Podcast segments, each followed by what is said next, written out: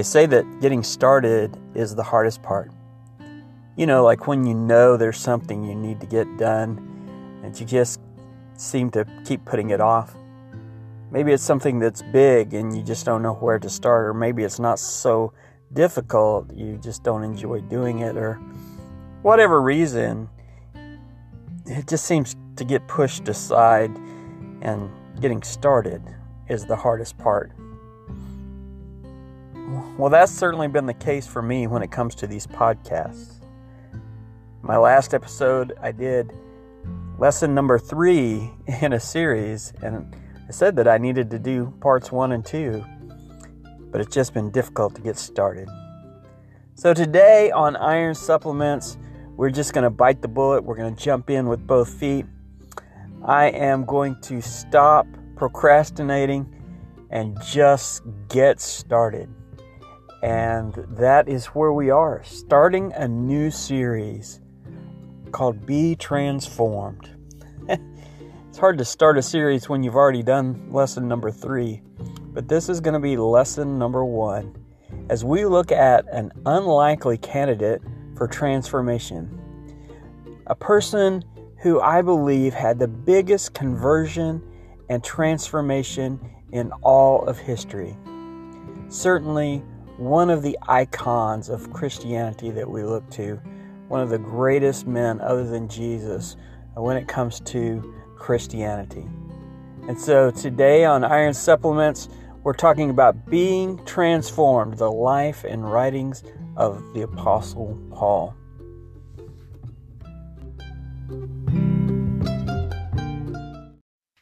So, having grown up in the church, I've heard the story of Saul's conversion many, many times, and I've spoken to so many people about Saul and his character and what they uh, think about why he, how he was transformed and what transformed him. And there seems to be this general consensus that Saul actually probably wasn't such a bad guy, that he was simply just misguided, that he he thought he was doing the right thing. He just had really bad information.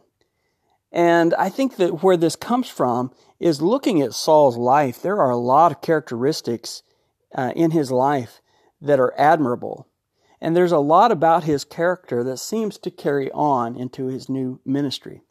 For example, uh, he was a very religious guy. Like he was sold out to what he believed in. And he was such a strict adherer to the law that he could say of himself as to keeping the letter of the law that he was faultless. And he was very well educated. Uh, he was actually taught by the president of the Sanhedrin, the leader of the Sanhedrin, and he was a student of the law. He was a teacher of the law. He was uh, very well thought of in his uh, community. Uh, he was eloquent. Uh, so it seems that he would make a great candidate for being God's spokesperson. And he was very, very zealous. Like he was had an all-in personality. And so if we could just get him turned in the right direction, he could be all in for God rather than all in against God. And so we just needed to get him the right knowledge. And that's what his transformation was about. And that seems to, to say that you know, he was a, probably a pretty good candidate for this transformation, pretty good candidate for God to call to be his apostle to the Gentile. And there's something about that reasoning that has just never set well with me. Like I, I, I look at it and I just say it's it's contrary to what Saul says about himself. It's contrary to what we know about the nature of people. And it really goes against the context of Scripture and the culture of which this story is said. And so I'm going to share with you three reasons why I believe that Saul was actually one of the worst candidates for transformation in all of history.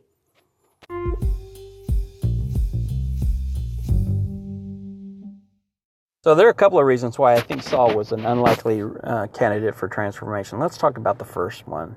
Have you ever tried to have a conversation with someone who has deeply held beliefs? Uh, that could be a very re- enriching and rewarding conversation, especially if you uh, hold the same belief. but it also could be one of the most frustrating conversations of your life if you're talking to somebody who holds the exact opposite belief as you do. And uh, have you ever tried to convince somebody that they were wrong? Like, how did that go for you? have you ever wondered why it's so hard to convince somebody that they're wrong? Like, it doesn't even matter what information you bring people, right? It could be the, the most obvious, truthful information that you know, and it just seems to not have any effect on them. Have you ever wondered why? Well, the truth is that we all have a lens by which we view all information. And that lens is called confirmation bias. And the way that this works is we all tend to accept information that confirms what we already believe. And we tend to also reject any information that contradicts what we already believe. And so the more deeply we hold a belief, the more likely we are to believe anything that confirms it. Doesn't even matter. Sometimes we accept uncritically without looking to see if it's true. If it confirms what we already believe, we just believe it no matter what. And if it contradicts what we already believe, the, the same is true. It doesn't matter if it's true or not because we just reject it out of hand. Like we, we don't look at it critically. We just tend to dismiss inf- information that uh, contradicts what we already believe. Now, when we are new, we get new information for the first time, we don't have a deeply held belief about anything, then we tend to look at it and there's a bias towards belief of the first thing that we hear because we just don't have anything to compare it to. But the next time we get information, if it confirms what we already believe, there's something amazing that happens in our body. Whenever information confirms what we believe, we get a little hit. like uh, we get this euphoric kind of feeling. It makes us happy to get and receive information that we already believe. It confirms what we believe. And the opposite is true of information that contradicts. Like it tends to set us off a little bit. Like it gives us a little bit of a tension kind of a feeling, a little bit of angst, and it can even make us very angry. And so the more deeply uh, we hold something to be true, doesn't matter what information that we built this on, whether it's true or not. If we believe it, then our bodies tend to accept things that confirm that and reject things that uh, disagree with it. And so, can you imagine Saul of Tarsus, who has been taught by the president of the Sanhedrin, one of the greatest rabbis of all time. He has been taught the law and he believes deeply in the law. Like he believes so deeply that he said about his own walk that as to uh, keeping the letter of the law, that he was faultless.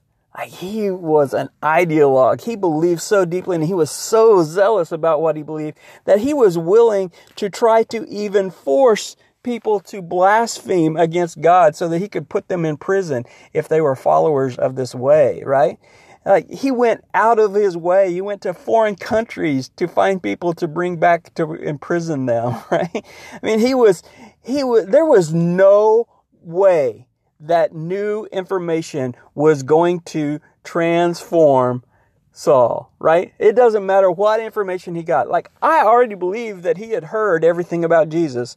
I believe being in Jerusalem and being a leader in Jerusalem at the time, he had already met Jesus. I believe that he had already heard Jesus teach. I believe that he had probably even seen some of the miracles. I believe that he was one of the Pharisees who was out to get Jesus from the beginning. I believe he was one of the Pharisees who heard Jesus and despised him.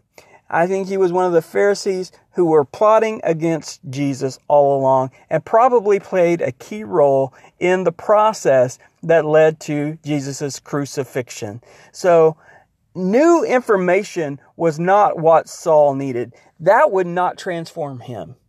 And so, that to me makes him a very unlikely candidate for transformation because it doesn't matter what you tell him, he's not going to change his mind.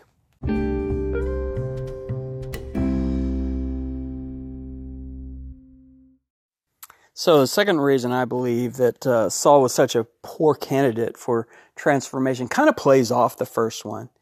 And we've already talked about, you know, this confirmation bias and how new information that comes in, if it confirms what we believe, we tend to take it in. And the deeper we hold a belief, the the more readily we accept new information, and the the more we discount information that uh, discredits what we believe or goes against what we believe. And for Saul, what he believed, I think, went well beyond reason. Like, I don't think it was just a belief based on what he knew. I think this belief went further down to how he felt. Like, it became intensely personal. It, it, it, it plays out in his life like this is something intensely personal for him. And so think about this in terms of the confirmation bias, right? If if you have information that comes in that is contradictory to what you believe, and that information already has a tendency to make you feel tense, have an adverse reaction to you. If you hold your belief personally, that feels like a personal attack. And I think that that's exactly the way Paul felt. Like, I think he looked at these Christians, these people of the way. I think he looked at Jesus, and it, everything about them was contradictory to what he believed. And he held what he believed so intensely that what they were saying became to him a personal attack. And he had hatred in his heart. Like, he despised these people. And there was nothing that he would not do. There were no boundaries he would not cross to persecute them.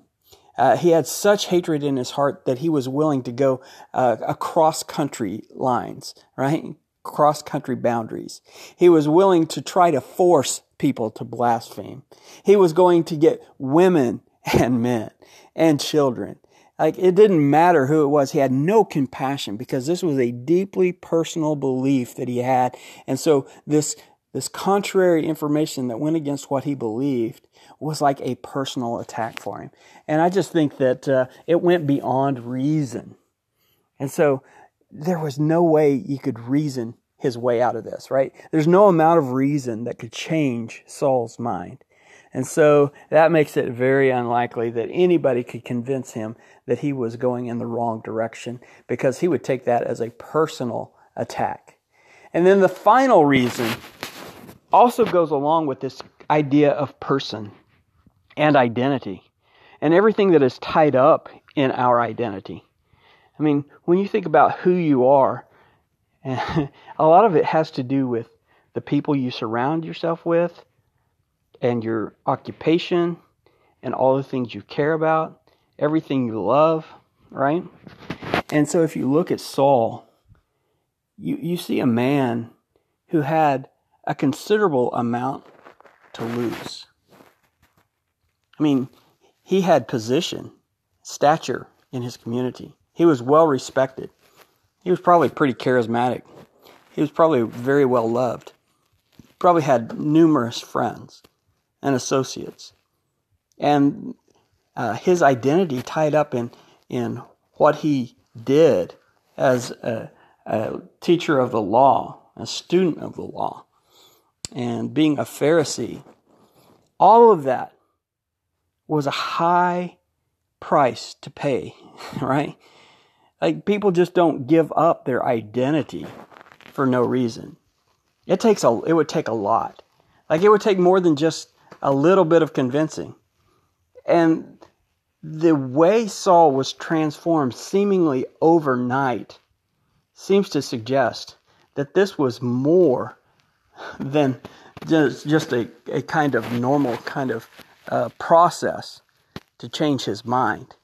Now, this wasn't about knowledge or changing his mind or reason or anything. It was something had to be greater than all of that because Saul actually gave up his total identity to go in a different direction.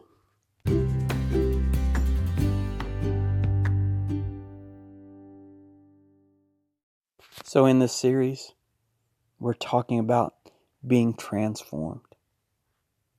Literally being transformed into the likeness of Christ, being like Christ.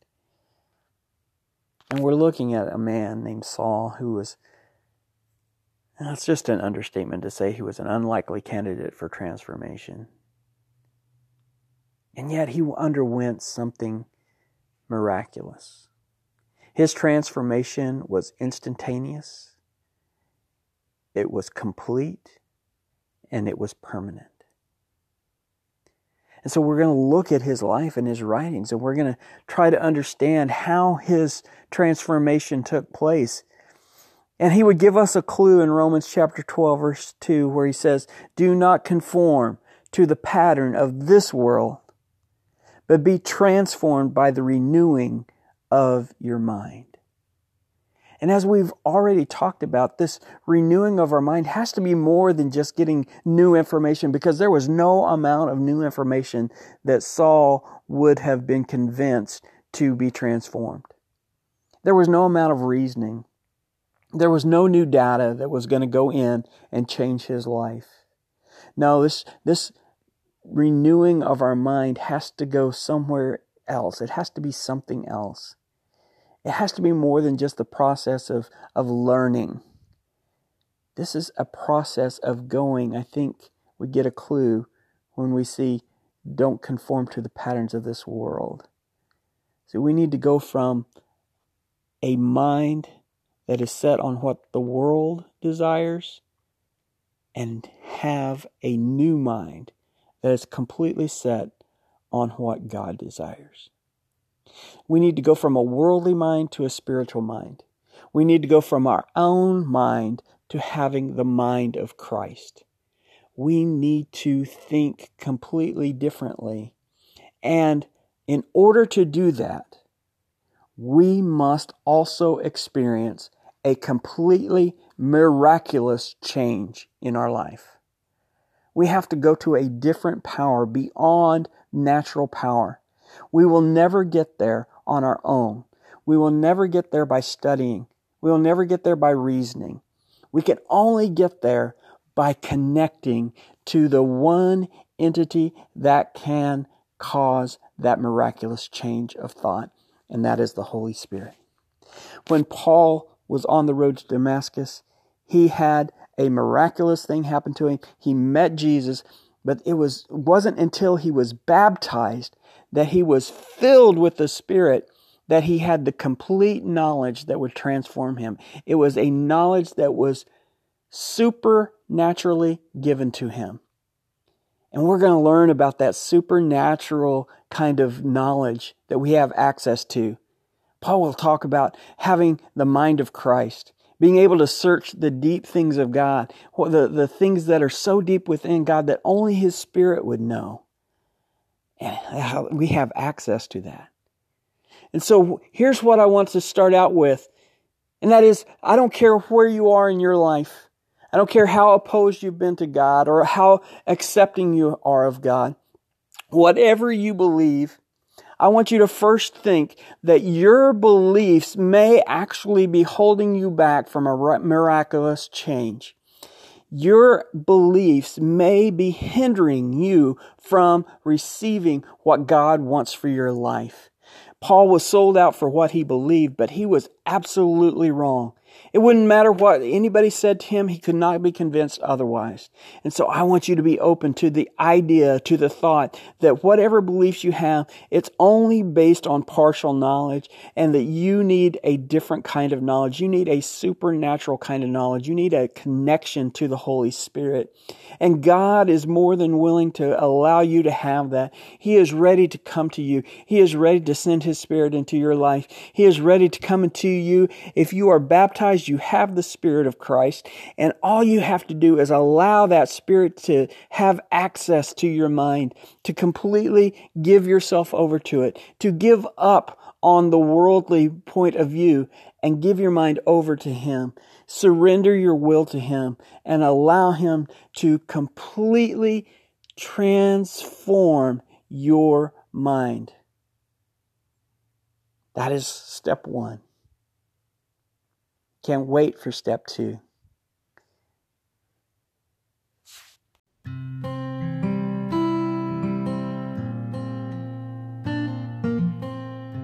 So, brothers, I am absolutely sold out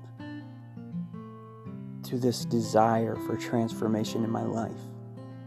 And my prayer is for you to come along with me. And I pray that these words are, are more than just the knowledge, the head knowledge that you're going to gain. I pray that it is leading you right into the relationship with Jesus Christ connecting through His Holy Spirit to God the Father, to having access to the mind of God, the mind of Christ, and allowing your life to be transformed by the renewed mind that you have. The, the thoughts that go away from this world and into the spiritual desires of God. Brothers, I pray that we will walk this walk together. I pray that, that we will see from Saul, from the Apostle Paul, that this initial encounter with Jesus was intended to be a miraculous, instantaneous, and permanent transformation. But Saul still had the choice. He still had to surrender his will to God. And because he did that, because he surrendered so completely to God, the Spirit was able to use him in the most dramatic way to have the greatest influence on Christianity of any man other than Jesus himself. Every single person who picks up a Bible has access to the words of Paul. And so we're going to continue to see how he talks about his transformation and what it was that, that led to it and how it became such a permanent part of his life so that we can allow that, that initial encounter that we had with Jesus, that transformation that we had when we gave our life to Him, to have a permanent and lasting transformational effect on us. So I ask you to continue to join me, not just here on Iron Supplements, but to come join us at Iron Men on Monday nights at 7 o'clock at Argyle Church of Christ as we walk through this world together sharpening each other, helping each other grow close to God, and bringing each other through this transformational process. Thank you, brothers. I hope to see you Monday.